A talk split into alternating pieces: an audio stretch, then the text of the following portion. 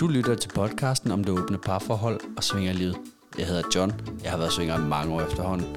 Og lever i dag et åbent parforhold med mig, og jeg hedder Stina Maria. Jeg er seksolog og parterapeut, og jeg arbejder til daglig blandt andet med åbne parforhold. Velkommen til. Velkommen til. Det passer slet ikke. Stina er her ikke i dag. Det er en ren øh, drengeting i dag, og det er simpelthen et spørgsmål om, jeg har ikke brug for den kloge i vores parforhold. For afsnittet i dag har jeg optaget sammen med en historiker og en filosof. De er sgu nogle af de klogeste mennesker, jeg nogensinde har mødt. Hjulpet mig med at sætte en masse facts på, en masse forskellige ting, både historisk og filosofisk. Så det her, sådan, hvis jeg skal lave sådan en kort overskrift på det her afsnit, så vil det være, hvad har agrarsamfundet, visdom i den kendskærning, at fyrsten skulle leve det dydige liv, og moderne tv-kiggeri for den sags skyld, at gøre med den livsstil, vi har i dag. De kan svare på nogle af tingene, så jeg synes bare, at vi springer direkte ud i dem. Det er klippet hårdt til, fordi de kunne snakke rigtig, rigtig, rigtig lang tid. Så lad os lytte til dem, og så tager vi lige en kort lytter på den anden side.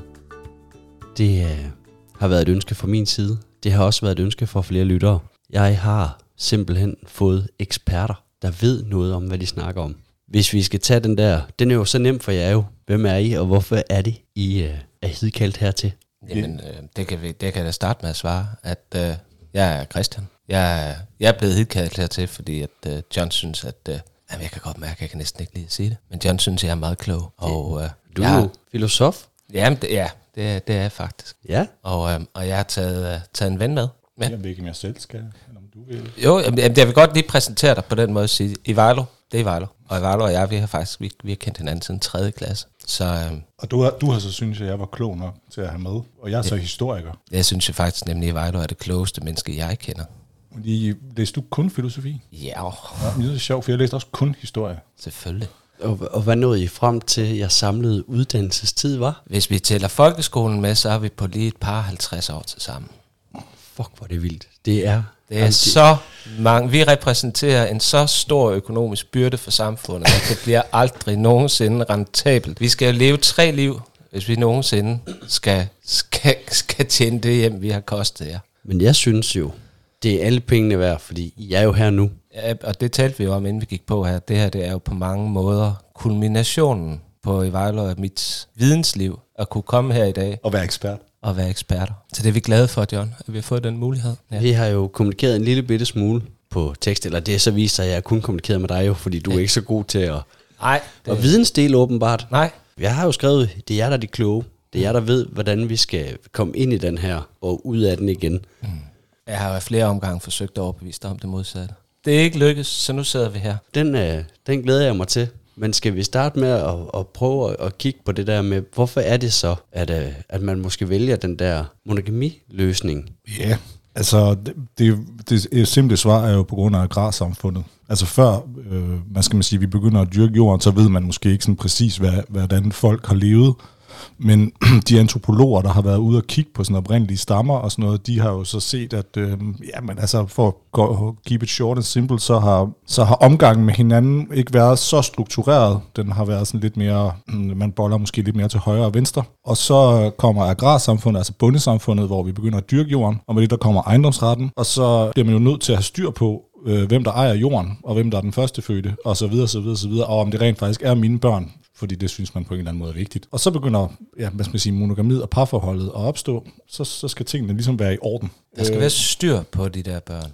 Ja, fordi jord. Så inden ejendomsretten var en ting, mm-hmm. der var vi alle sammen i åbne forhold, eller hvad? Er det sådan, det skal forstås? Eller, eller ikke? Det der tror, var, jeg der var er slet ikke sådan forhold, en, eller det hvad? tror jeg i hvert fald er en klassisk måde at tænke på, hvordan mennesker indrettede sig. Ikke? Det var mere, et, det, hvor familien var mere stammen, var et mere sådan større netværk, ikke? hvor kvinderne hjalp, øh, hjalp hinanden om børnene. Det var ikke så vigtigt, at vi ser det vist også stadigvæk i sådan nogle, altså sådan nogle dyrearter, der har sådan et, et forhold der. Man kan sige, øh, det klassiske øh, stykke dramatik i øh, Ibsen, tror jeg det er, et dukkehjem, har jo lidt den samme tematik, der bliver kredset om. Det her med, kan manden nogensinde vide, at han er far til sine børn? Kvinden ved jo altid, at hun er moren, og man kan sige, at der er jo også en, der er jo også en magtstruktur i, i det her, ikke? Så man kan sige, en ting er det her agrale samfund, noget andet er også patriarkiet, ikke? Skal også ligesom udvikles på en eller anden måde. Hvordan, hvordan kommer manden i spil som det dominerende køn? Fordi på et tidspunkt er det jo faktisk kvinderne, der til en vis grad har, har den, den største magt, fordi det, det er ligesom dem, der, der har født børnene, og, og mændene ved jo ikke, om det er deres børn eller ej. Så jeg tænker også, der ligger noget her i, at, at når manden, ligesom du taler om ejendomsretter og jord, altså sætter sig på ejendommen når kvinden, at det, der er det nødvendigt at vide, er det mine børn eller ej. Så der kommer også, altså jeg tror, det, det tog patriarkens position, hvis kvinden har omgang med, med andre mænd end patriarken. Så, så det tror jeg faktisk, at, at det er et væsentligt element i det her med, hvorfor udvikler det sig sådan her. Så, så der er sådan nogle lidt lavpraktiske ting i det, og senere hen, så kommer der også en, hvad skal man sige, en mere etisk eller sådan dyds ting hen over det i forbindelse med vores sådan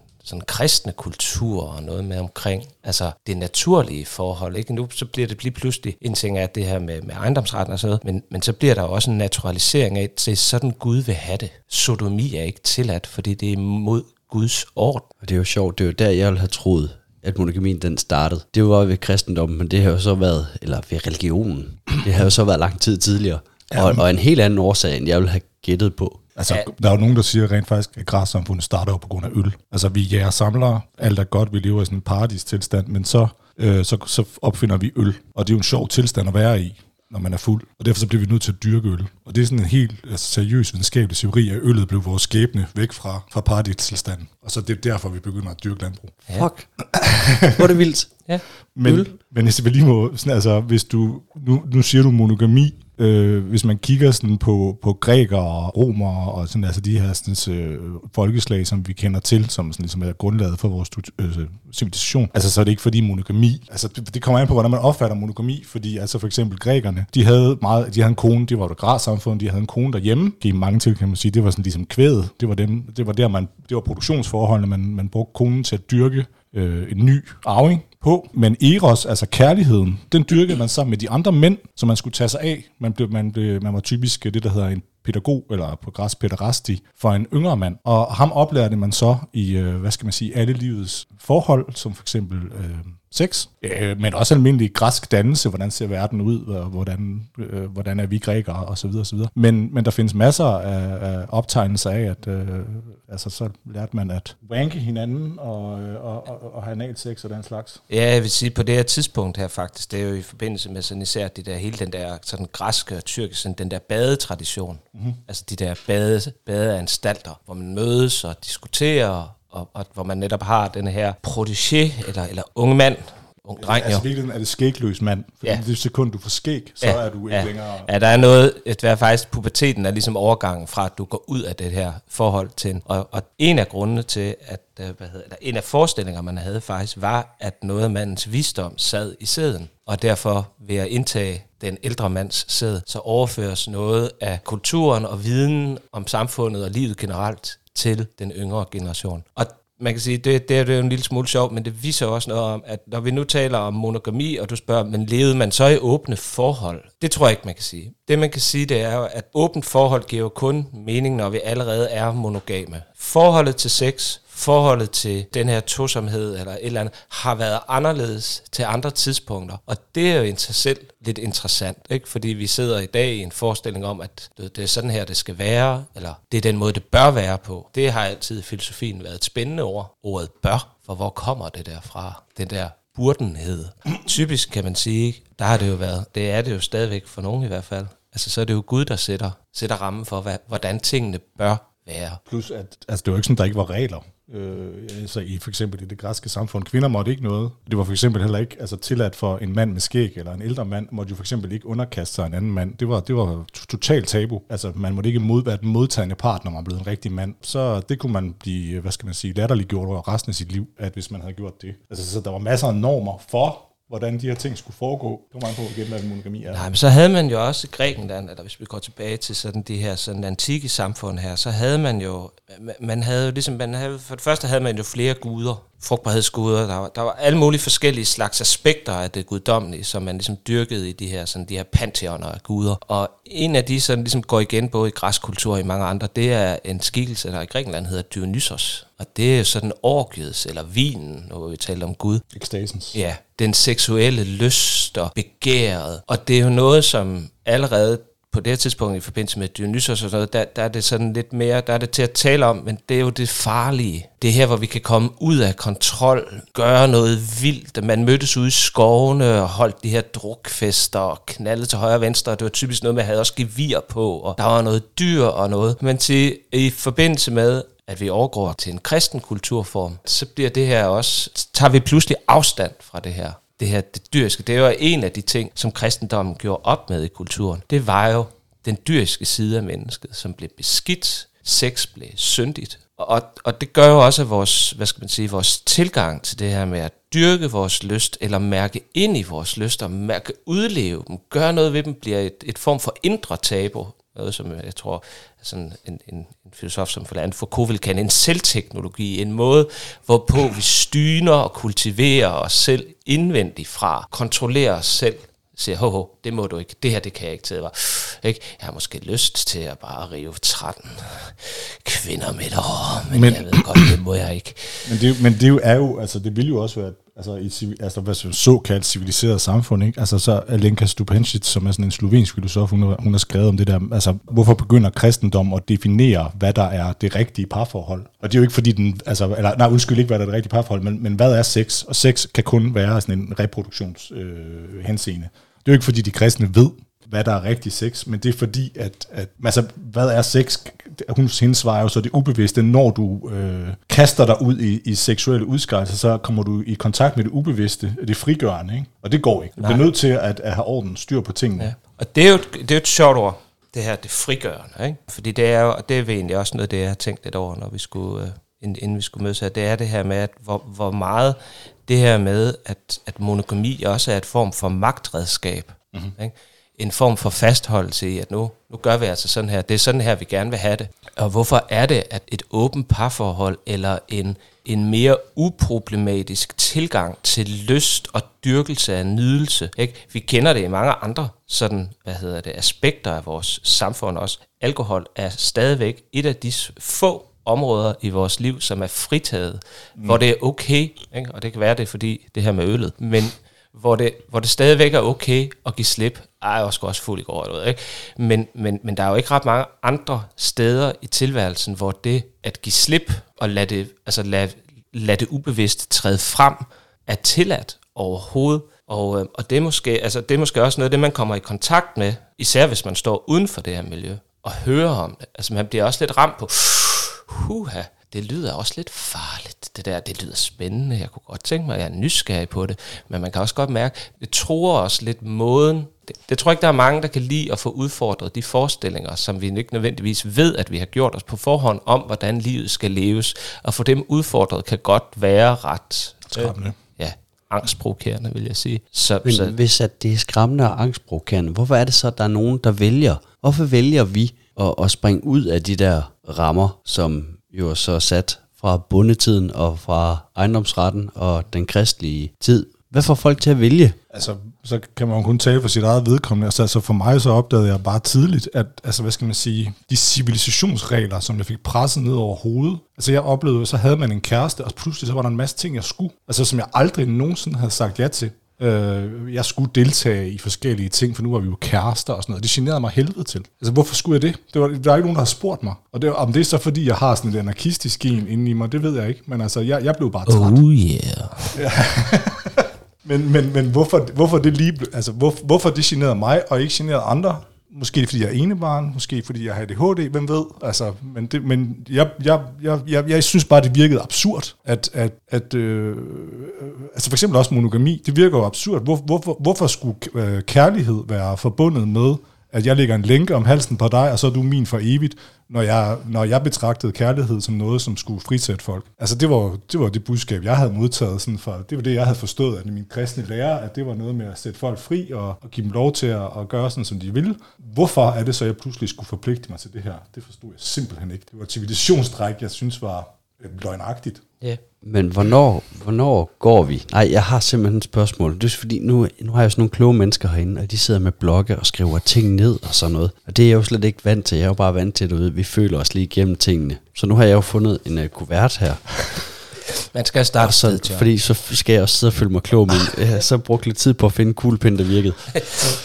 Men øh, så derfor skal jeg skynde mig at spørge om det her, inden jeg glemmer, hvad det er, jeg har forsøgt at skrive ned, fordi jeg kan ikke rigtig selv læse det. Jeg har, jeg har hørt på et eller andet tidspunkt noget med, at vi, det må jo så have været efter ejendomsretten, Mhm. hvis vi skal gå med, med den, at øh, der havde vi ligesom to typer mennesker. Vi havde jægeren, og så havde vi den væsentligt mindre menneskeperson, som var, som var bunden. Men at, men at jægeren, den store menneskelige, øh, eller den store fysiske krop, uddøde, fordi at de var meget alene, og, og unægteligt også havde det farlige job, og så bunden faktisk var dem, der udviklede sig, fordi at de var meget hjemme. De havde tid til at, lad os bare sige det, parre sig på deres hunder. Og jeg, og jeg aner ikke, om det er rigtigt. Men jeg tænkte, det, jeg ved heller ikke, om, om, om en historiker har svaret. Men jeg, jeg synes bare, at det var sådan en... Øh, Altså, hvad tænker du sådan, altså, hvorfor de uddøde, eller jamen, ja, for det første, at, kan, at, at, kan det rent faktisk være rigtigt? at bundesamfundet overtog jægersamfundet? Ja. Jamen, du må Og, altså, og, altså og folk, større fysisk person faktisk forsvandt fra du tænker, han var stærkere, altså jægeren simpelthen. jægeren. Er du skulle klar være, over, hvor, hvor hårdt det har været at være bundet på det her tidspunkt? Nej, det ved John intet om. Han bor et sted, hvor der er gartner. Han har ikke engang slået græs de sidste okay. fem år, så John ved ikke ret meget om, om jordbrug. nej, det er rigtigt. Men altså, de, de, altså, med det her kommer der også byer, øh, og folk slår sig sammen, og nation, altså ikke nationalstater, men stater opstår øh, som en konsekvens af det her. Jo, der kommer jo et kæmpe fødevareoverskud. Så altså, så, så de, har, de er simpelthen blevet mere organiseret frem for de her stammer, som har flyttet fra sted til sted ude i det vilde. Altså, og dermed har de bare opnået mere magt, og har måske også opnået nogle civilisationsgoder, som har været til, altså tillokkende for dem, der stadigvæk har været de ædle vilde, om man så må sige. Altså, der var ordnet forhold, der var beskyttelse inde i byen. Ikke? Sådan nogle ting har været grunden til, at, at ja, samleren er uddød, ikke? tror jeg, hvis det svarede på dit spørgsmål. Det, det gjorde det faktisk langt hen ad vejen. Okay. Jeg ved ikke, så jeg har sådan et, et, et, sådan et, altså igen monogami, så kan man også tale om sådan, altså vi kender jo den her periode, 1800-tallet, altså den, den romantiske periode, hvor, altså, for, altså det der med, at altså i det hele taget har det jo været en ting øh, op igennem historien, at man så jo har haft en, da, en, en datter, som er blevet brugt i politiske alliancer, øh, eller som man har giftet væk, altså børnene er blevet giftet væk i politiske alliancer. Men hvis man kigger sådan dybere ned i tingene, så, så igen, altså monogami, altså det har jo igen gennem historien været tilladt for, for, for rigtig mange mænd at have elskerinder. Fuldstændig åbenlyst, det er så også blevet brugt imod dem. Øh, hvis, altså hvis de så kom til at træde ved siden af i andre sammenhæng, så kunne det her bruges imod dem. Øh, men egentlig har det været okay, og, og i visse tilfælde har det også været okay, at kvinder har haft øh, elskere, eller i hvert fald accepteret, fordi at øh, de her forhold har jo været sådan nogle proforma-forhold, pro- proforma-monogami-forhold, altså igen, altså avlskvæs. Øh, øh, Men ting. hvordan brugte de mod dem? Jamen, altså, det brugte imod dem. Altså, fordi igen, altså, kirken har jo sagt, at der skal være en orden. Og ordenen er, at øh, der skal være et parforhold. Og det parforhold, det skal man ære. Og så derfor, hvis du har trådt ved siden af, så kan det jo, altså, hvis du, hvis du har en eller anden form for politisk magt, det bliver jo så også brugt mod folk i dag, hvis de, øh, hvis det bliver, altså, Bill Clinton. Hvis, du- altså, jeg, jeg, jeg, jeg er egentlig ikke sikker, altså, jeg tror, at Bill Clinton og Hillary, de har haft et, øh, en fin forståelse af tingenes gang, men altså lige snart det kommer ud i det offentlige rum, så er man også, øh, så kan man blive udsat for, for hvad man skal sige, folkets vrede, så har man nogen at, at reagere imod, når, når selv ikke magthæverne kan finde ud af det, så er de jo moralsk forkastelige, selvom det, som Bill Clinton han render rundt og laver, det foregår jo hele tiden. Altså, det er også den der, sådan, altså den der civilisationsløgn, som jeg gerne vil vende tilbage til hele tiden. Ja. Det synes jeg også, det, det er et godt emne. Nu nævner du det her med, og det vi kender det jo også fra, fra tv-serier og Game of Thrones, og Mhm. ved, alt det her med den der, sådan, den der handelsvare, der ligger i at blive gift ind i, og de alliancer, der bliver skabt der, og det kan jo også igen, det er det her med, hvordan, hvordan er magtstrukturen i det omkringliggende samfund med til altså, at bakke op om monogamiet som, som livsideal. Fordi det, det kan ikke have samme betydning at blive gift, altså at gifte to huse, hvis ikke at der er det her ideal om, at en mand, en kvinde for evigt i ægteskab låst. Hvad hedder det så? Så, så ja, og, og det er jo også rigtigt. Der vi har højst sandsynligt aldrig set et samfund, hvor det her ideal her altså har været ønskværdigt. Hvor kommer det fra? Fordi der har været elskere altid. Så vi har det her sådan underlige sådan ideal om, hvordan vi skal, skal leve eller være, som på en eller anden måde også viser øh, diskrepans eller en forskellighed fra, hvordan vi egentlig er. Jeg tror ikke, altså, fordi at, altså, er, det, er det det naturlige? Er det i virkeligheden naturligt for mennesket at være monogamt? Ja, det er jo et rigtig, rigtig stort filosofisk spørgsmål. Ikke? Og man kan sige, Hvis vi kigger, som vi har prøvet at gøre lidt, ned over det historiske landskab, så kan vi se, at det er jo ikke, det er ikke der, det er startet. Så har man fundet ud af, hey, det her det er faktisk det rigtige, men der har måske været nogle interesser, der kunne bruge den her måde at leve på i forskellige sådan magtkonstellationer. Man kunne undertrykke kvinden, manden kunne komme op til, til overfladen som patriarken, man har kunnet være i stand til at bruge det i forbindelse med at lave alliancer osv.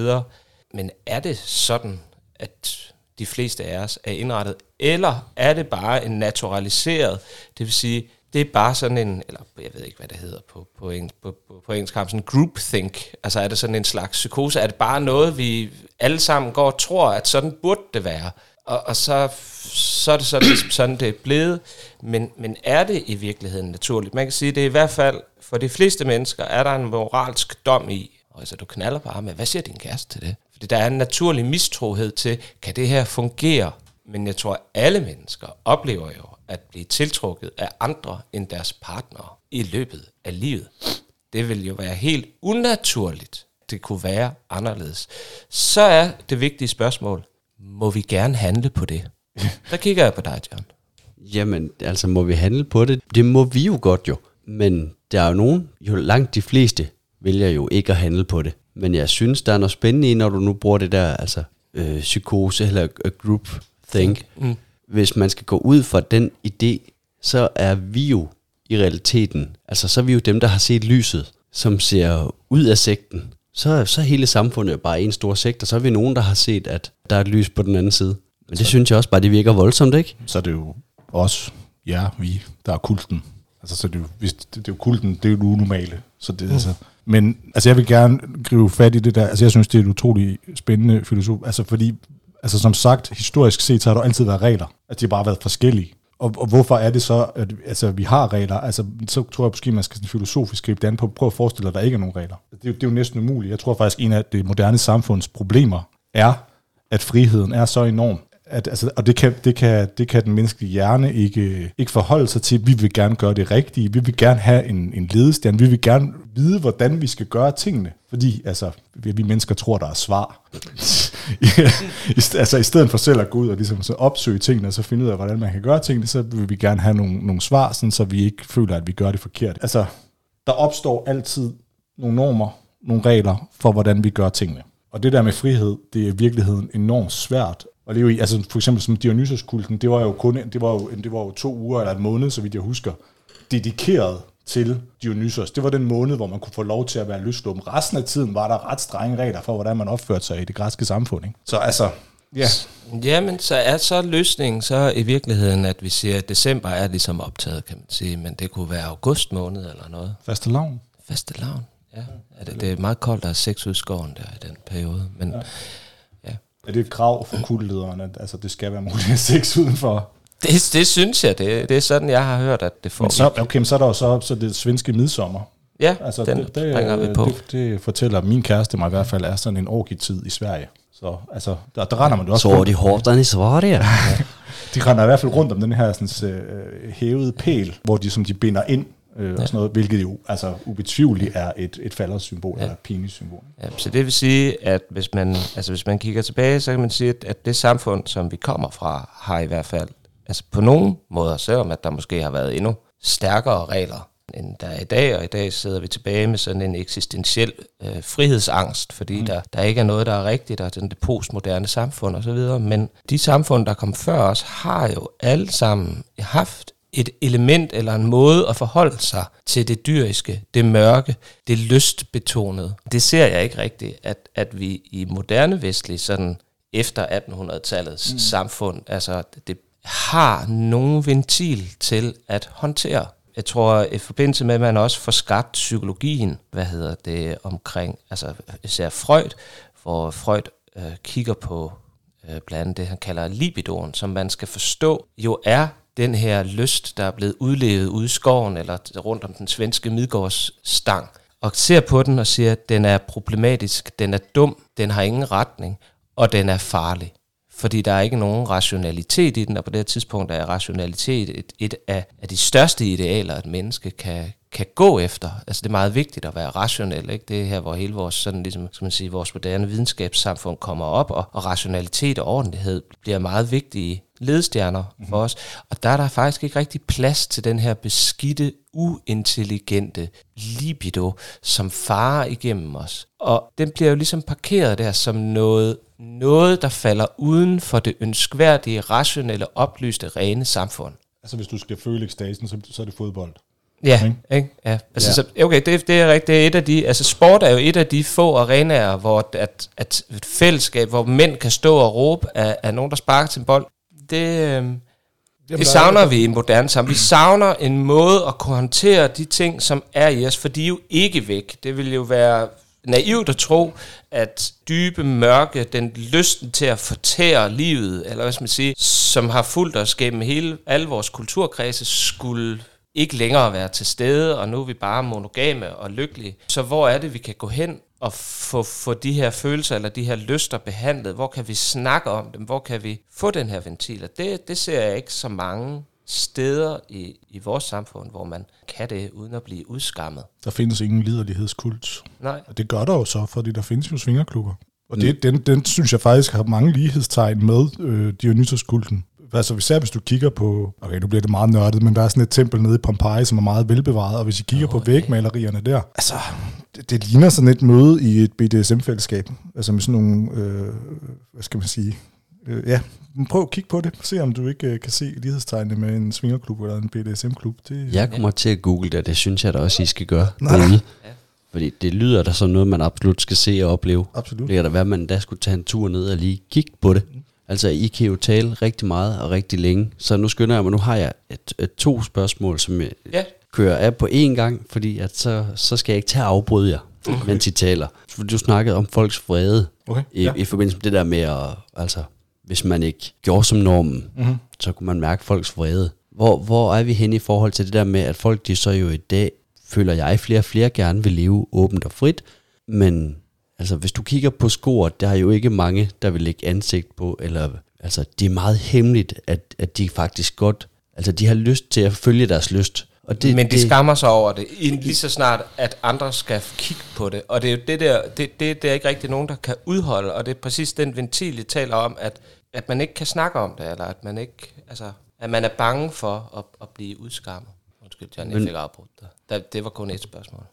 Ja, det var det nemlig, fordi den næste, det var, hvad er det så, der vil kunne ændre på den opfattelse? Altså nu snakker du om Bill Clinton også øh, på et eller andet tidspunkt her. Hvis, hvis alle vores ledere, de nu valgte at sige, alle verdens ledere på et eller andet måde, eller i hvert fald vores vestlige ledere, de valgte at sige, men nu lever vi øh, frit og åbent. Dronning Margrethe, hun er sgu alligevel blevet øh, enke, så nu knaller hun sgu med dem, hun har lyst til. Og det gør Frede også, og det gør øh, Mette Frederiksen også, og det gør øh, alle vores vestlige ledere, de, de giver den sgu gas. Vil det kunne ændre på den opfattelse, der er i samfundet? Altså, der er faktisk uh, Machiavelli, som er en uh, stor italiensk renaissancefilosof, han skriver om fyrsten. Og fyrsten kan, ifølge Machiavelli, ikke opføre sig sådan. Altså, ifølge Machiavelli, så bliver fyrsten nødt til at udad til at leve det dydige liv. Altså, eller magthaverne bliver nødt til at leve det dydige liv. Men de har jo magten til at leve lige præcis, som de vil. Uh, men de må simpelthen ikke. Du kunne se, at den finske præsident for nylig var jo, uh, hun kom til at danse på Instagram, ikke? Uh, fuldstændig løsløben, vild, hysterisk vild opførsel af en, af en finsk præsident, og vi, vi hørte om det dagvis i medierne, fordi det var jo helt vildt, at en, en fyrste, øh, en præsident kunne opføre sig på den måde. Ikke? Og jeg ved ikke, hvor jeg, jeg var fuldstændig, jeg, jeg der nogle andre nyheder, jeg synes er væsentligt mere interessant at høre om, men det skulle vi høre rigtig længe om, fordi jeg tror, der, jeg tror bare, der er penge i at, øh, at vække folks forarvelse. Eller, altså, men det er utroligt, altså, fordi jeg, jeg tror egentlig 80% af befolkningen er ligeglade. Men hvad så, hvis, hvis fyrste 1 så øh, danser lidt løsluppen og er sgu lidt, og så fyrste 2 øh, midt i mediestrømmen på dat 1 vælger at lige gå ind og sige, så det gør jeg da også. Ja, det kunne være interessant. Vil det kunne ændre på samfundet, eller vil vi stadigvæk have det indprintet så dybt i os, det der med, at vi skal forholde os til den her jeg ejendomsret tror, og arv, og vi skal vide, hvem den førstfødte tilhører, og Ja, jeg tror, det her det er så dybt rodfæstet i vores måde at leve på, at der er ikke én person eller et, en gruppe af personer, der kan gå ud og ændre på det her. Det skal vi alle sammen være med til at bidrage til. Det, det, det er en kollektiv opgave at komme ud af det her sådan uh, pu- lidt puritanske fængsel, uh, vi er endt i, hvor det at være løssluppen er farligt, eller bliver sat en lille smule ned på. Så kan man være, det man kan græde på det lidt, det er klart, at, at folk i magtpositioner har snævere rammer end, end os andre, hvor vi må gerne drikke os fulde om lørdagen. Ikke om onsdagen, men lørdagen, den har vi sat af til det. Så vi har simpelthen behov for altid at følge flokken, altså Ja. største delen, eller normen. Ja, det er der i hvert fald en vis tryghed i, ikke? Men jeg hører dig egentlig også sige, at selvom at vi laver den her podcast, og vi har fået en del lyttere, så er vi ikke nok til at ændre på folks opfattelse.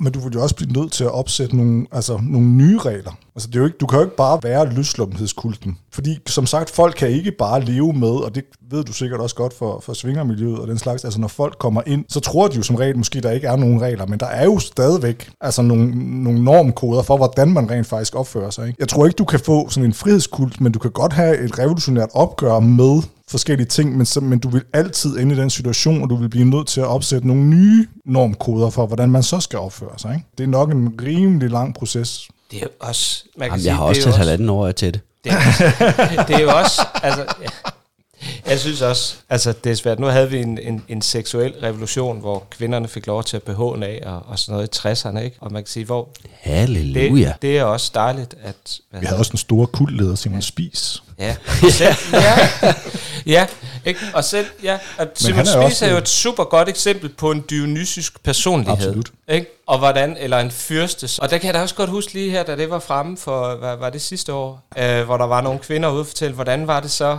hvordan var det så at stå på den anden side af det der, hvordan var det at være morgenbolddame, eller, eller hvordan var det, når han lige tilbød 50.000, eller hvor meget det var, for mm. at få lov at brække en arm mm. på folk. Det kunne du også godt mærke.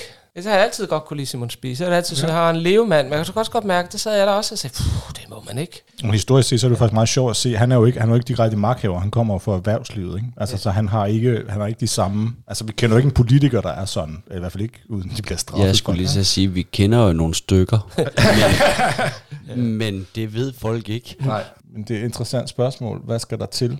Altså, men man skal også have folk væk fra, jamen jeg tror i virkeligheden, at, at altså, det, er jo, det er jo et nyt regelsæt, som pædagogisk skal sådan noget som kink negotiations, og altså, hvordan man opfører sig i det her, altså hvordan man egentlig kunne have sex, eller aftale sig ind i sex. Folk ved det jo ikke. Altså de, de er jo fuldstændig, det kender vi jo alle sammen, altså da vi, vi er unge, vi kaster os jo bare ud i det, og så må det jo gå, som det går, ikke også? Men altså det kunne i hvert fald for, for, for den kontakt, jeg har haft med BDSM-miljøet, så er der jo rimelig skrabe regler for, hvad man gør, og hvordan man gør det. Og som jeg egentlig synes var, var ret fede, fordi det skabte en helt ny dimension af at få lov til at både at lege sikkert og den slags. Altså så, så en udbredelse af, hvad skal man sige, nogle af de regler, der er øh, i miljøet, bliver du nødt til at have med, hvis du skal lave en ny forståelse af, hvordan man kan gøre tingene. Det er jo mega spændende. Vi snakker jo meget om, om vores øh, frisind her i vores øh, forhold, mig og Stina. Og så snakker jeg jo meget om det der med, at det er jo sjovt at se, hvordan folk de vil ud af det kast der, der hedder monogami, fordi vi skal være frie, og vi skal ikke være som de andre, for så flytte sig over i et stort åbent rum, i svingermiljø, BDSM-miljø, et eller andet, og så vælge at sige,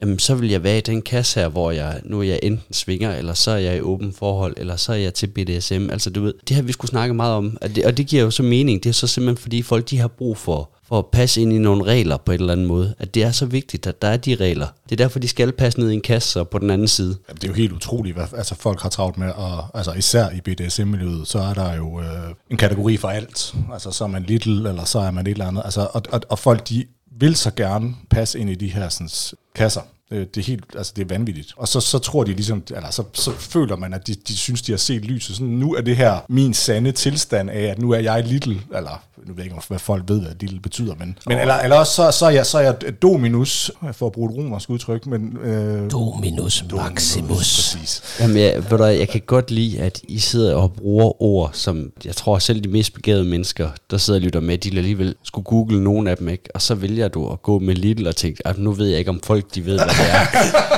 af alle ting, ikke? Okay. men det, Vi sidder og snakker græsk latin, altså. Men må de ved, hvad en Lidl det er? ja, men det er sådan en miljøskade, ikke? Altså, nå, men, men, men, Men ja, Men et af de væsentligste spørgsmål, jeg synes, som ud fra sådan et filosofisk perspektiv også øh, skal, skal rejses her, det er jo spørgsmålet. Bliver man lykkeligere af at leve i et åbent parforhold? Nå, der kan jeg godt lide, at du kigger på mig og stiller spørgsmålet. Jeg kan ikke fortælle dig det, fordi det er jo Nej, vel du et spørgsmål om, om man trives bedst med den type af frihed. Men igen, som- altså vi har jo også regler og rammer.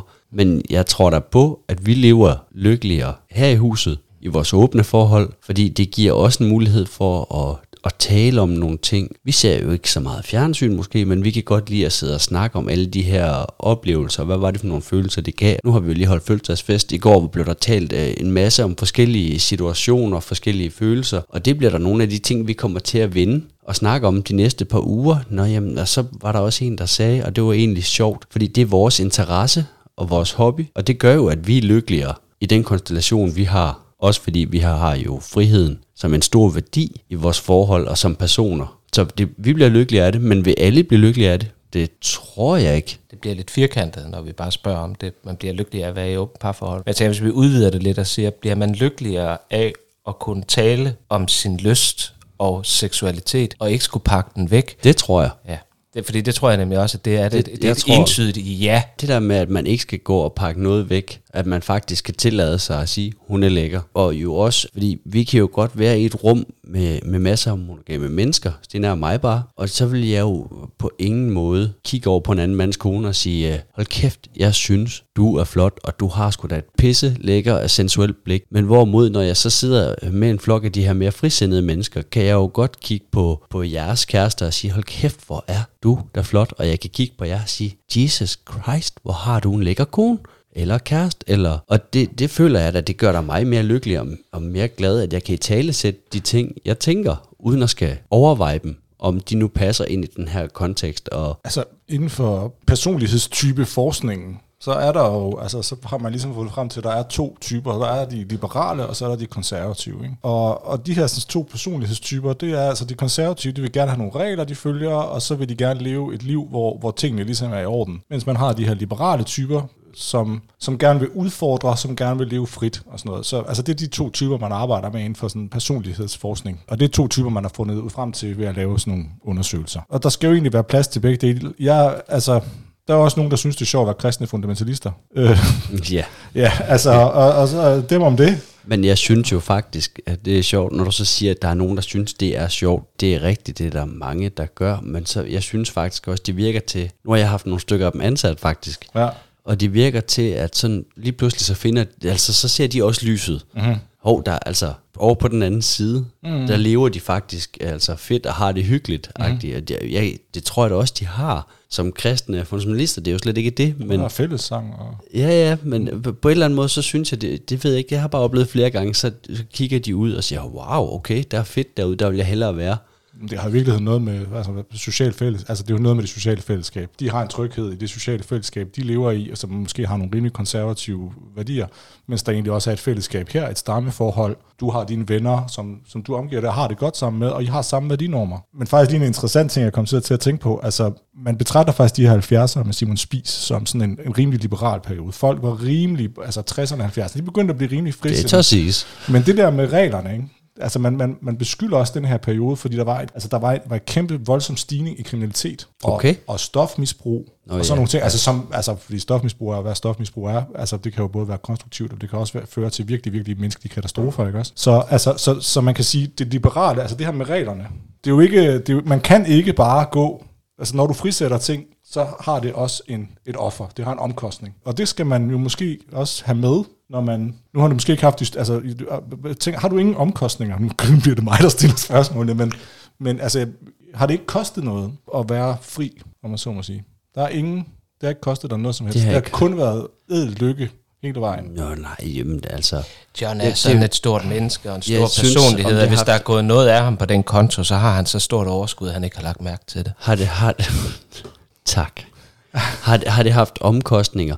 Det har det jo da helt sikkert, men er det, er, det en, en, er det noget, jeg er villig til at tage med? Ja, men man kan sige, så er der, der er måske et par stykker, der, der har stået udefra og kigget ind og tænkt, det er sgu da klamt og ulækkert. Øh, det skrider vi fra.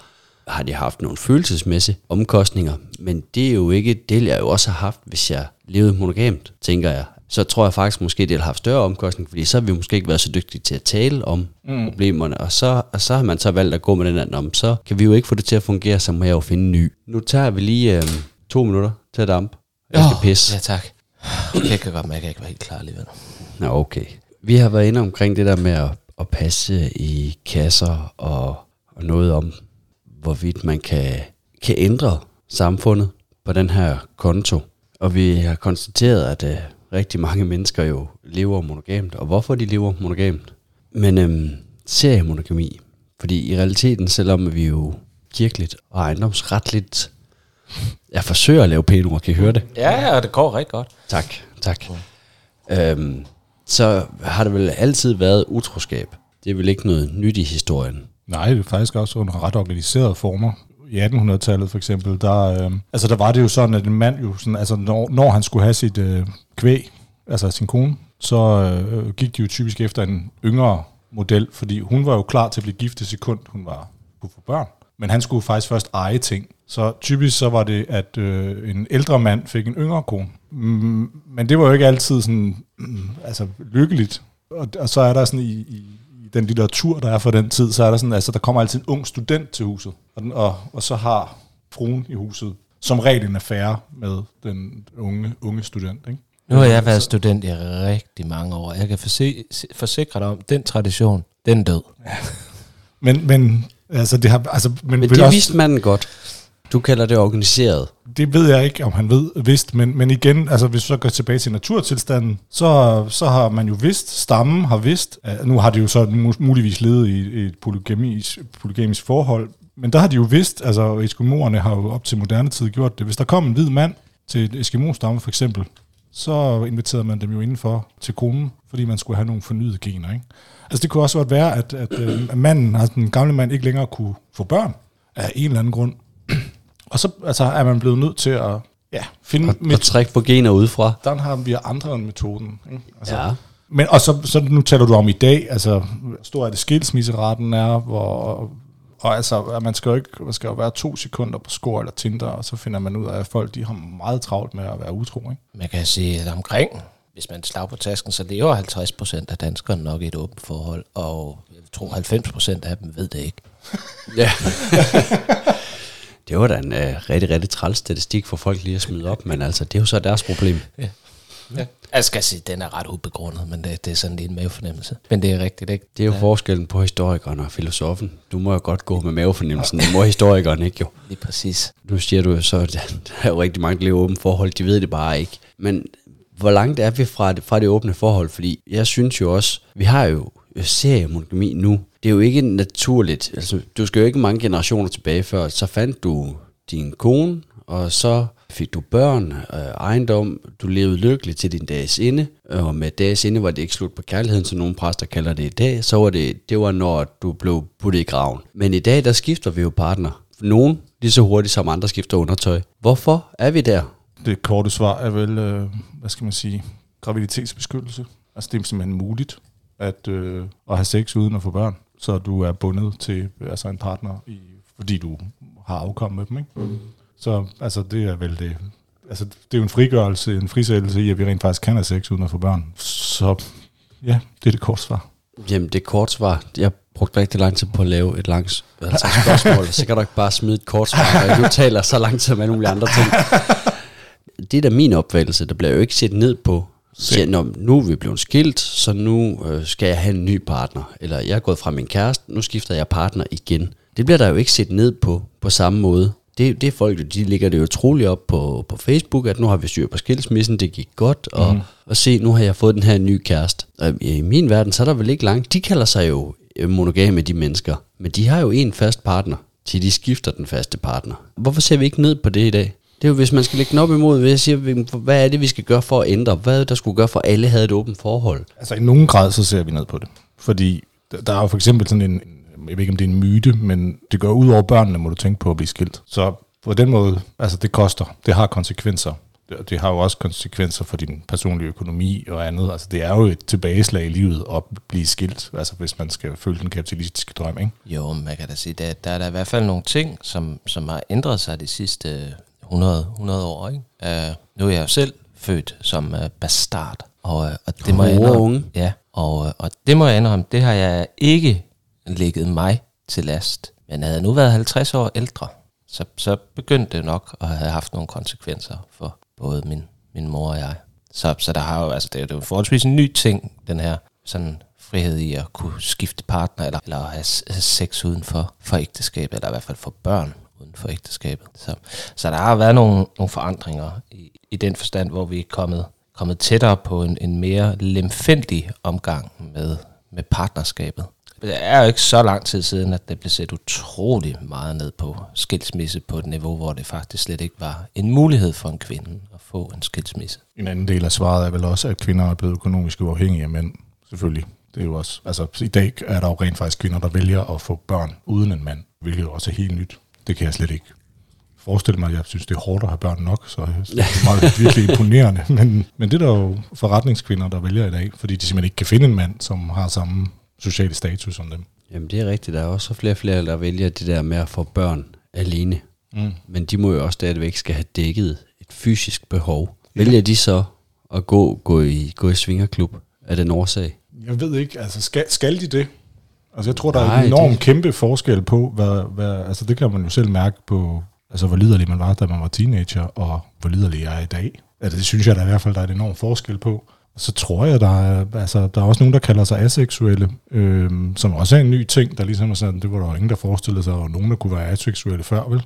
Det er jo vil også- jeg godt have lov allerede nu, fordi det er en af de ting, jeg har studeret, fordi jeg blev irriteret over at læse Ja. om folk, der kalder sig selv aseksuel. Aseksuel er jo rent faktisk en diagnose, Okay. som ligger i noget med noget hormonudskillelse i hjernen, okay. der gør, at der faktisk ikke er en lyst. Okay. Så aseksuel er ikke noget, bare fordi at jeg er blevet træt af min mand, så nu har jeg ikke lyst til sex længere, eller Mm-hmm. min kone var utro for et halvt år siden, så nu er jeg blevet aseksuel, fordi at sådan fungerer det ikke. Aseksuel er rent faktisk noget, man er, mm. altså er man det ikke, det er ikke noget, man bliver.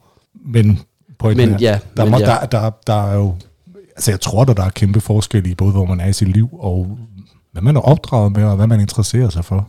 Nu går du så med en tese, der hedder, jamen skal de gå i svingerklub, eller skal de have sex? Jeg synes jo, det er jo en kendt skærning, at selvom at du lever alene, så at, altså, vi har også Tinder-profiler, jeg ved jo godt, hvad der sker. Mm-hmm. Der sidder jo, altså, voksne damer med høj status, alene mødre, nogle af dem har valgt at få dem by doktor, men de har jo stadigvæk et behov, så de vælger jo at oprette en Tinder-profil og skrive til sådan en idiot som mig. Du ser sgu meget fin ud, skal vi... Altså, der er så den lange proces, hvor vi skal lege det der åndssvage, fiktive spil, hvor jeg skal vise interesse i hende som person, og hun skal lade som om, at øh, hun synes, at jeg er et spændende menneske, fordi jeg viser interesse i hende, for vi så kan opnå, at vi skal mødes med henblik på at have sex. Det må jo være noget med det fysiske behov, der skal dækkes. Men de er jo, alle de der øh, Tinder, piger og fyre for den sags skyld, det er jo ikke anderledes. De har jo bare ikke en, en, en dronning, ligesom jeg har Stina, men de har jo, mange af dem har jo sex med flere i løbet af en uge på Tinder, end jeg har øh, med folk nede i en svingerklub på en måned. Har filosofen ikke, altså det er jo, det er jo helt uden for, det er jo moderne tid, jeg ved ingenting. Der er vi kommet for langt frem i tiden til historikeren. Altså, jeg ved godt, det er sådan. Øh, og, men altså, jeg, jeg er i tvivl om, hvad du... Ja, altså, men folk er jo frigjorte, øh, og folk plejer det her sådan, øh, frigjorthed på mange forskellige måder. Med serie, med monogami, med, øh, med Tinder, hvor, hvor sex øh, kan... Altså, ja, hvor man kan få, hvad man vil. Hvorfor vælger Ah, de så ikke det- det åbne forhold, så de kommer ud på den anden side? De ved jo, de har fysisk behov. Men jeg tror også, at, Jan, jeg tror også, der er et forskel på at vælge et åbent forhold, og vælge at gå imod strømmen, og de kulturnormer, der ligger i, i det, og så det at få styret sin lyst. Altså, øh, fordi det er klart, altså nu er der mange, der er utro, og det er jo en ukompleks, eller ukompliceret måde at få styret sin lyst på, fordi jeg er ikke bagefter nødt til at lave det følelsesmæssige oprydningsarbejde, som mellem min partner og mig, som gør, at det kan vi komme videre fra. Så er det altså noget nemmere at lave en skjult Tinder-profil, fange kvindens opmærksomhed, mødes på et hotelværelse, få det ordnet og tage hjem igen og sige, det var en rigtig godt kursus, jeg var på. Altså, så, Så, det er bare så, så, der, det er den nemme vej. det er den nemme vej. Jeg tror, det er den ukomplicerede vej, for jeg tror også, der er mange, der heller ikke... Nu, nu taler vi, men jeg tror ikke bare, man kan sætte lighedstegn ved det her med at gå i svingerklub og gå ned og dele sin seksualitet med andre, og så det at få lettet trykket, for det, det andet er et meget mere komplekst følelsesmæssigt spil, især hvis man så inddrager en partner, hvor der, altså, hvor, hvor det skal kunne fungere i forhold til det her med at i det skjulte få lettet trykket, eller få opsøgt noget spænding, eller et eller andet, som man ikke behøves at i talesæt, og som ligesom kan ligge som, som en løgn, eller som et, et noget usagt nede under forhold. Jeg siger ikke, det er en god ting, øh, naturligvis, men det er meget nemmere. Og meget, meget nemmere, meget mindre involveret måde at få, få lettet trykket på. Men lad os så prøve at oversætte det helt ned til forståeligt dansk. Lige herude på sofaen, der sidder der en sød pige. Hun er dygtig forretningsdrivende i øvrigt. Hun er øh, lige start 30'erne. Hun er seksuelt aktiv. Hun kunne jo godt vælge at bare tage hendes sex på Tinder, men hun vælger at komme i svingermiljøet. I blandt andet klubber. Og det er det rigtigt forstået, at hendes valg for at gøre det, det er også fordi, at der er noget værdi i at sige, at jeg vil godt opnå det her fællesskab, jeg vil gerne bryde ud af normen. Jeg tror for, det tror jeg, det er rigtigt. Jeg tror, det er i hvert fald også det, når jeg snakker med folk i vores omgangskreds og så videre, og også sådan at komme ind og, og blive en del af det her miljø her, der er der også noget af det, som er, er mest tydeligt, og det er det nu, det er det her frisind. Det er den her sådan måde, det er den mere uhøjtidlige omgang med ting. Der er jo ikke, uden at skulle gå i detaljer med, hvad der foregår. Det er jo sjældent, jeg sidder og hører, øh, overhører folk tale om hørte jeg godt nok nogen snakke om græsfrø i går. Ja. Men, men det er jo sjældent, at, at, at vi kommer ned i de der høflighedssnakke der. Det er som om, at det, at der bliver givet lov til at tale om det forbudte, også giver en frihed og en afslappet stemning, som gør, at folk hviler mere i sig selv, og kan, kan bedre sådan, øhm, tale om ting, der betyder noget for mig, ikke sådan køre en masse høflighedssamtaler af. Det, kan, det er en ting, og det giver jo et lidt, altså et stærkere fællesskab.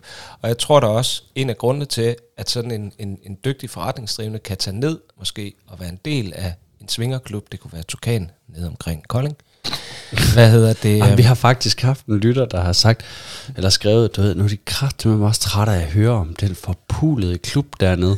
Ja.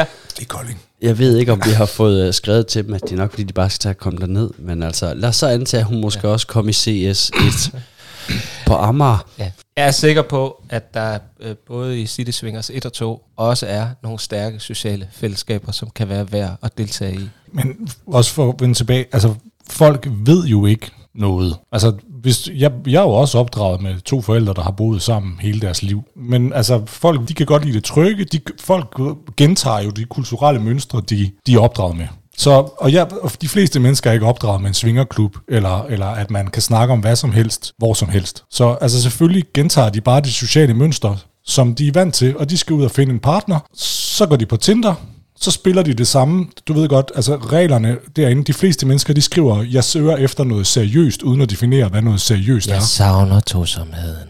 Jeg savner tosomheden, jeg vil ja. gerne have det seriøst. Men hvad jeg fanden? Altså, jeg, jeg min sidste kæreste. Jeg sidder tit og spørger mig selv om, hvad fanden mener du med seriøst? Er du klar over, hvor seriøst et åbent parforhold er? Det er jo helt ekstremt, altså hvor seriøst man skal tage det, og hvor meget man skal snakke sammen, og altså, det er jo også derfor, jeg ikke rigtig orker det. Øh, så altså, men, men det er jo fordi, de, ikke, altså, de ved jo ikke bedre, og, og gentager bare de samme kulturelle mønstre, som de er opvokset med. Det er jo monkey see, monkey do. Yes, præcis. Så er monogami i virkeligheden bare et nedarvet antikvarisk, kulturelt arvestykke, som det er på tide at få kigget på og afgjort, om skal mormors livsform virkelig blive stående på kaminhylden? Det må den da gerne, men ja. det behøver jo ikke være det eneste alternativ. Nej. Altså det, det, folk må jo gerne have, at de er tryggest i, i tosomhed. Altså hvilket er, det tror jeg ikke, man får afskaffet. Jeg tror ikke, at, at der kommer sådan en revolution, hvor alle bare synes, det er mega fedt at øh, have mange partnere. Altså det tror jeg også måske tilhører en livsfase. Altså jeg tror faktisk tidligere i det her program har I sagt noget i retning af, folk de kommer lige, altså de, de har lige fået de der børn, og så kommer de ud på den anden side, hvor de endelig kan få et liv igen, og så skal de til at definere sig selv igen, fordi der er jo ikke, der er jo ikke andet i livet. Altså du, du er blevet gift, du har fået børn, fortællingen er sådan set, altså du kan bare sætte dig ned i stolen og vente på at dø. Ikke? Så Øh, så hvordan skal man nu identificere sig med noget? Og så er, er det åbne parforhold, svingerlivet, det er en af de tilbud, der er derude, men altså du kan også ja, vælge at køre på motorcykel ikke? sammen med din partner, og så definere dig så. ned i MC-klubben. Ikke? Men så er der også noget, altså jeg synes, der er det uhyggeligt, altså sådan, at folk de ejer hinanden. Det, det kunne jeg godt tænke mig at opgøre med, men, men jeg synes ikke, altså... Men er der ikke både noget historisk, men også biologisk? Nu mangler vi den biolog. Ja. ja. Ja, det er rigtigt. I den der med, at altså vores behov for at tilknytte os den her partner og føle en ejerskab for at have styr på, hvis afkom det er. Det må vel også... Men det er jo ikke biologisk, det er jo socialt. Det, det, det, er, 100, det, det er ikke, der ligger ikke noget biologisk i det. Nej, det er selvfølgelig det forkert at spørge. Ikke, ja.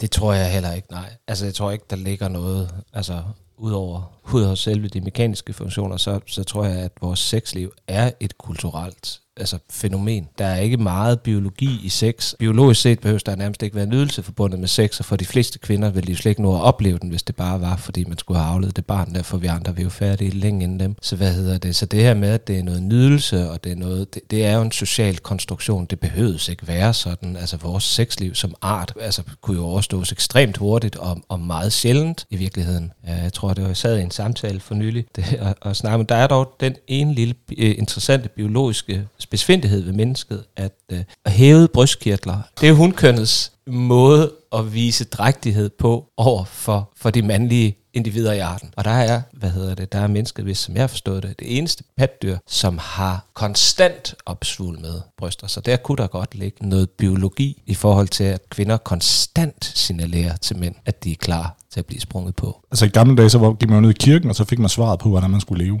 Men så kan man spørge sig selv, hvor får vi svaret fra i dag? Og der er sådan en sociolog, der hedder John Goffman, og han sagde sådan, i gamle dage, der imiterede fjernsyn virkeligheden, men i dag, så er det, nu ved jeg godt, fjernsyn næsten, næsten outdated, men i dag, så er det virkeligheden, der imiterer fjernsyn. Altså fordi, hvor lærer vi egentlig fra, hvordan et parforhold ser ud? Og du kan jo bare gå ind på, ja, altså nu er der selvfølgelig kommet flere, hvad skal man sige, tv-programmer med, med sådan nogle, et anderledes fokus, men de fleste mennesker, altså jeg er jo opdraget med Friends. Friends, det er sådan den serie, jeg så i min ungdom, ikke? Altså, og det er jo totalt monogamt. We og hvis der, were on a break. we were on a breaking, og ja, og hvis, øh, øh, hvis, du, og hvis du kigger på, hvordan, altså der er jo ikke, der er jo ikke særlig mange polygame parforhold i tv-serier. Det er der jo ikke. Jeg synes, det er faktisk en spændende vinkel, det der, fordi det forklarer jo noget af det der med, jeg, jeg tror faktisk, jeg i et tidligere afsnit også forsøgt at beskrive det der med, at, at vi ser jo i klubberne, at folk, de jo fra day one bliver mere og mere øh, frisindede og åbne og bare sådan noget, nej fedt, gruppesex, det deltager vi bare i, hvor de plejede at kravle lidt øh, langs panelerne. Og jeg, jeg har brygget på den der teori om, om der var noget i, at, øh, at når de så Paradise Hotel og X on the Beach, og hvad hedder de, alle de der programmer, hvor at, jamen, der bollede de jo alle sammen, hele tiden. Det, det vil jo så også jo egentlig for- forklare meget godt, at det er jo også den, lidt den samme teori, så Du har ikke set de programmer. det har jeg heller ikke. Det er jeg stadigvæk til gode. Men jeg, jeg har på fornemmelsen, at, at af dem, jeg har set, der er det jo stadigvæk, du går hen, opsøger en partner, og så er du så liderlig, at du kommer til at gøre det foran kameraet, hvilket er nogen, der tjener nogle penge på, ikke? Er det ikke, er det ikke sådan, det, sådan, det foregår? Der er De der bold- altid noget, der er der er altid der noget gruppe- gruppesex Er der det? Nå, skandaler. okay. Altså det, det er fordi, jeg, jeg, jeg får jo kun det, jeg lige får. Okay, Fordi man ikke ser programmerne, så jeg får kun de der highlights, Ja, der nu okay. kommer i, hvad hedder det, øh, dybvad og Ja. dengang de, de brugte tingene, og, og det der ellers kommer i nyhederne, du ved, altså mm, gruppesex i Paradise. okay. Jeg tror, de går til den. Men det er jo ikke nødvendigvis det samme, altså, som at udforske rammerne for et polygam forhold. Det er jo sådan noget, det er måske sådan en, du ved ikke, ikke en hobby, men noget, man, man i ungdomskådhed kommer til at gøre. Ja, altså, altså kan man sige, nu bliver jeg nok nødt til at om jeg har faktisk set et par sæsoner af Paradise. Jeg kan fortælle, at der har været et stort skifte i måden, programmet bliver hvad hedder det, sat op på. Jeg ved ikke, om det er en del af inklusionskulturen eller, eller hvad, men man er i hvert fald gået lidt væk fra det her med, at man øh, smider nogle, øh, nogle meget stramme unge piger og nogle ret veltrænede unge fyre ind på nogle hotelværelser, stikker med en hel masse alkohol og lader tingene ske, til at, at nu har forsøger man at, at brede både kropstype og seksualitetstype ud, og det betyder også, at det er blevet et enormt, i min optik, ufarligt program, hvor alle bare er gode venner, øh, og, og meget af dramaet er forsvundet. Og som tilskuer må, kan jeg da bare kun beklage den udvikling. Det er jo en, en helt, helt anden tilgang, det der med, at uh, nu, nu snakker vi om, at vi på en eller anden måde åbner mere og mere op, og du ved, folk de kan, de kan blive, altså utroskab, nå ja, ja, det var naboen også, super, ja, altså, så bliver vi bare skilt, vi finder en ny partner, vi ser måske, vi, vi har dem der, jeg kalder Tindersvingerne, der bare boller sig tværs igennem byerne, på swipe-maneren. Og så har vi den anden side, hvor når tv skal definere, hvordan vores samfund skal, skal se ud, og altså vi kigger og ser, hvor vi også har den her krænkelseskultur, så vi, vi egentlig både har en linje, hvor det bliver mere og mere åbent, hvor frihed, og vi skal gøre, hvad vi har lyst til, men vi har også en, en linje, der siger, jamen, vi skal heller ikke se folk, der, der har sex, og vi skal tænke nu, hvis nogen så, at de var uvenner, og, og tænke sig, hvis nogen kun så øh, meget tynde piger, eller veltrænet fyre, som så arbejder den anden vej. Så har vi hele tiden det der modhold, har vi altid haft det igennem tiden, hvor det, altså nogen vil den ene vej, og, og nogen trækker den anden vej har altid været modkultur, men jeg kommer til at tænke på, Ivalo nævnte øh, tidligere, det her med frihedens pris, og, og en af de ting, jeg lige kommer til at tænke, jeg kan desværre ikke huske, hvad, hvad sociologen hedder, men det er en beskrivelse af, hvordan vores uh, parforholdstilstand er gået, den her serie monogami, også ligesom er udmundet i, at den måde, vi angriber parforholdet i dag, er som et ideal. Vi vil have det præcis, som vi vil have det. Og lige så snart, at forholdet yder modstand, så skifter vi partneren ud for at holde fast i tanken om at blive ved med at være idealt, som jeg gerne vil have det. Og, og der kan man sige, der er jo en, en, hvad hedder det, en pris her, fordi når vi bare skifter vores partner ud, når tingene ikke rigtig lige kører, fordi det, det er kvitterfrit, der er ikke nogen social fordømmelse fra samfundet omkring os, ligesom der var øh, måske for 100 år siden, hvor det var ekstremt, og det var måske også under 100 år siden, at det var ekstremt skamfuldt at blive skilt, for eksempel. Jeg siger ikke, at det var bedre, men der har også været noget omkring, altså forholdet til partneren, altså det dybe forhold, det her med at, at komme igennem vanskeligheder, som vi ikke kommer til at opleve, når vi bare, okay, fint nok, efter tre år, så synes jeg alligevel, ja, det er også lidt irriterende med alle de sure sokker, og ikke, ja, det, nu skal jeg ud og prøve noget andet. Så der går vi jo også glip af et aspekt i livet, ved netop som for eksempel dine forældre, at, at udholde sure sokker resten af livet. Det har jo også en værdi. Livet består jo af utrolig mange værdier. Kom, ikke, kompromiser, ikke? Ja. Altså, inderne taler jo om, at den måde, vi gør tingene på, altså det der med forelskelse, at vi møder hinanden i forelskelsen, det er som at sætte to varme gryder på et, på et komfur. Og så kan det jo kun gå en vej, og det er, at de bliver kolde på et tidspunkt. Hvor de i det der, sådan, deres parforholds, øh, altså den måde, de laver en familie på, er jo at sætte to kolde gryder på et komfur, og så, og så bliver de så efterhånden varme. Ikke? Det er jo sådan en anden måde. Det er måde. et smukt billede på kærlighed. Ja. Det er det faktisk. Ja.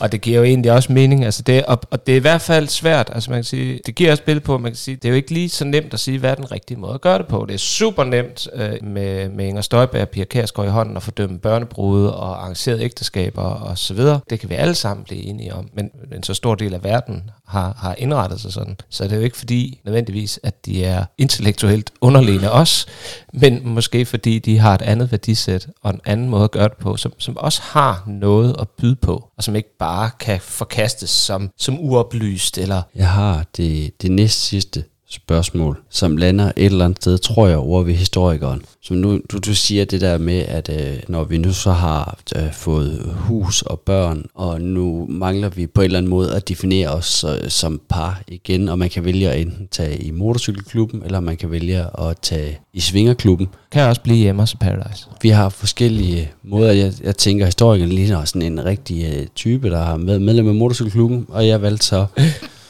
øh, Svingerklubben, og du valgte Paradise. Ja, så Super. Det, det.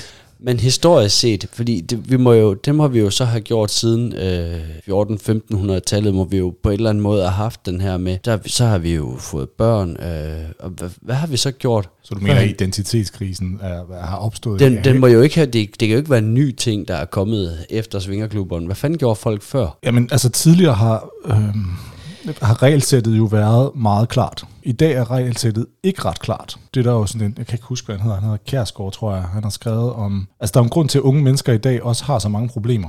Det er fordi, altså der er ikke, i gamle dage, der var der en cirkel omkring folk, og der var, det var de sociale normer, som man skulle blive indenfor. Så du skulle gå i kirke hver søndag, du skulle konfirmere dine børn, de skulle døbes, og så skulle du ellers øh, passe din gård og sørge for, at der var noget, som børnene de kunne aftage. Det var dit identitet, og dine børn blev for øvrigt det samme som deres forældre. Alt så. sammen opsummeret i sætningen, skummer, bliv ved din list. Bliv ved din list, præcis. Ja. ja. Hvad hedder det? Men de regler, det er jo til de ældre lyttere. Ja. Men de regler findes jo ikke i dag. Så altså, jeg tror ikke, altså, der har ikke været ident, altså, identitetskriser på samme måde. Der har været et tilhørsforhold til landsbyen, stammen, fællesskabet omkring det, man nu har haft, bondegården, og så videre, og det bliver først opløst med moderniteten, som, altså, hvor folk begynder at arbejde altså, på fabrikker og andet. Ikke? Det er i hvert fald et super, super moderne og nyt fænomen, at uh, mennesker konstant skal forholde sig til det indre spørgsmål. altså, ja. Hvad har jeg lyst til? Det er ikke sådan noget, folk har kæmpet med op Nej. igennem historien. Nej, præcis. Der har været meget ja. mere pligt, end der har været øh, ja. frihed. Og i pligten, og det tror jeg også er en af pointerne, ikke, ligger der jo så også en enormt frihed til ikke at skulle tage til ansvar på præcis. sig hele tiden, og skulle mærke efter, hvad jeg har lyst til. Ja. Hvad kunne jeg godt tænke mig? Det er det, jeg tror ikke, vi sidder her som to. Vi sidder her som to sure gamle mænd, men vi siger jo ikke, at det ene er bedre end det andet. Men det kan være godt at have begge aspekter med. At, at det er heller ikke, der er ikke nogen grund til bare at, at smide tøjet og opsøge friheden og det dionysiske ros og, og orke alene for sin egen skyld. Fordi det, det har også en pris, og der er også en værdi i at styne sig selv, eller holde sig på, på dydens smalle sti. Ja. Fantastisk. Det sidste, vi lige skal hurtigt have vendt, og der er både, tror jeg, lidt historie og lidt filosofi i det her spørgsmål, så den må I lige gribe sammen. Jeg har kommet i miljøet i ret mange år efterhånden, og jeg kan bare se, at vi bliver flere og flere og flere. Og nu tør jeg næsten ikke at sige det højt, men der er jo en årsag til, at de bygger til og bygger til og bygger til, og der er udsolgt og udsolgt og udsolgt. Hvorfor er det så, at vi er kommet dertil? Hvad hedder det? øhm, Jamen for det første, så er det klart, at der er nogle normer, som er i, i opbrud og under forandring. Og jeg tror også noget af det, som vi har kredset om i, i samtalen her, det er jo, at der findes et behov i mennesket for den her sådan kasten sig ud i dyrkelsen af den sådan dyriske, mere sådan, altså lysten og komme i kontakt med den. Og det tænker jeg, at, at lidt at væksten... Det behov har jo altid været der. Det har nemlig altid været der, men det har ikke altid været okay at handle på det. Men hvorfor er det så først, kan man sige, inden for de sidste, jeg vil sige 5-7 år, at det er gået virkelig, virkelig stærkt? Ja, der bliver nævnt en tidshorisont, så det må klart være historikerens opgave okay, at svare på det. Men altså, der er, der er noget, der hedder internettet. Det er faktisk en rigtig god pointe. Præcis. Er en virkelig god pointe, fordi det ved man jo også inden for alt muligt andet, ikke? at med internettet og indtræden af den, så bliver der jo også åbnet op for, at selv små nichefællesskaber, altså kan man få adgang til lige meget, hvor man er henne på planeten, eller i hvilken lille by man bor i. Så der er der nok også et element der i, at det at finde ud af, okay, der er faktisk rigtig mange, der gør det her. Nu, at nu ved de At fleste, det at det findes. findes, og, og så kan man relativt hurtigt ved at bare søge på fællesskaberne, eller lytte til podcast, eller læse bøger, se, at det er der faktisk mange, der gør. Plus at det store fællesskab er jo væk. Vi, vi, vi kan alle sammen opsøge det, der nu interesserer os. Øh, Hvad, hvad er det, vi skal tro på i det moderne samfund? Altså, hvad, hvad, hvad er reglerne? Der er ikke... Mere sex. Ja, men, men øh, det er jo ikke det, Mette Frederiksen står og siger. Hun siger, at vi skal arbejde, og vi skal uddanne os. Ikke? Altså, og så skal vi for at øh, virkelig sætte pris på øh, den frihed, vi har, som russerne snart kommer og tager fra os. Men, men hvad skal vi bruge den frihed til? Det er jo ikke en værdi i sig selv at have frihed. Så Du kan tjene derfor, nogle penge, så du kan købe nogle burger. ja, og et hus, og en bil, og, og så videre, og en ny Ferrari, og sådan noget. Det er jo Ja, så generelt kan man sige, at fris, øh, friheden skal helst omsættes til materielle værdier, der stavnsbejner dig til en tilværelse, du ikke selv kan følge med i. det var fandme godt sagt. Kæft mand, det var, det var en klar en lukker det der. Så slukker vi den Så her. mic dropperen bare der. Tak fordi vi måtte komme og være med. Men det er mig, der takker, fordi I gad at bruge tiden på det. Det var fornøjelse. Yep, så nåede vi også inde på det her afsnit, og jeg håber absolut, at I synes om det, og det var noget, I kunne bruge til noget. Næste gang, så skal vi høre om et par, som ikke er et par.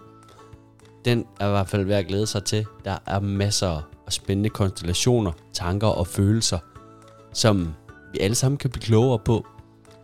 Og indtil at uh, vi lyttes ved næste gang, så synes jeg, at I skal tage og gå ind og finde os på Instagram. Det er det åbne parforhold med dobbelt A. Derinde der kan I også skrive, hvis I har forslag til emner, noget I gerne vil høre mere om, eller noget I synes er komplet når lort, vi har lukket ud. Vi modtager det hele derinde. Det vi ikke gider at se på, det sletter vi alligevel. Ah, det er bare for sjov. Rolig nu. His jer ned. Men øhm, vi lyttes ved.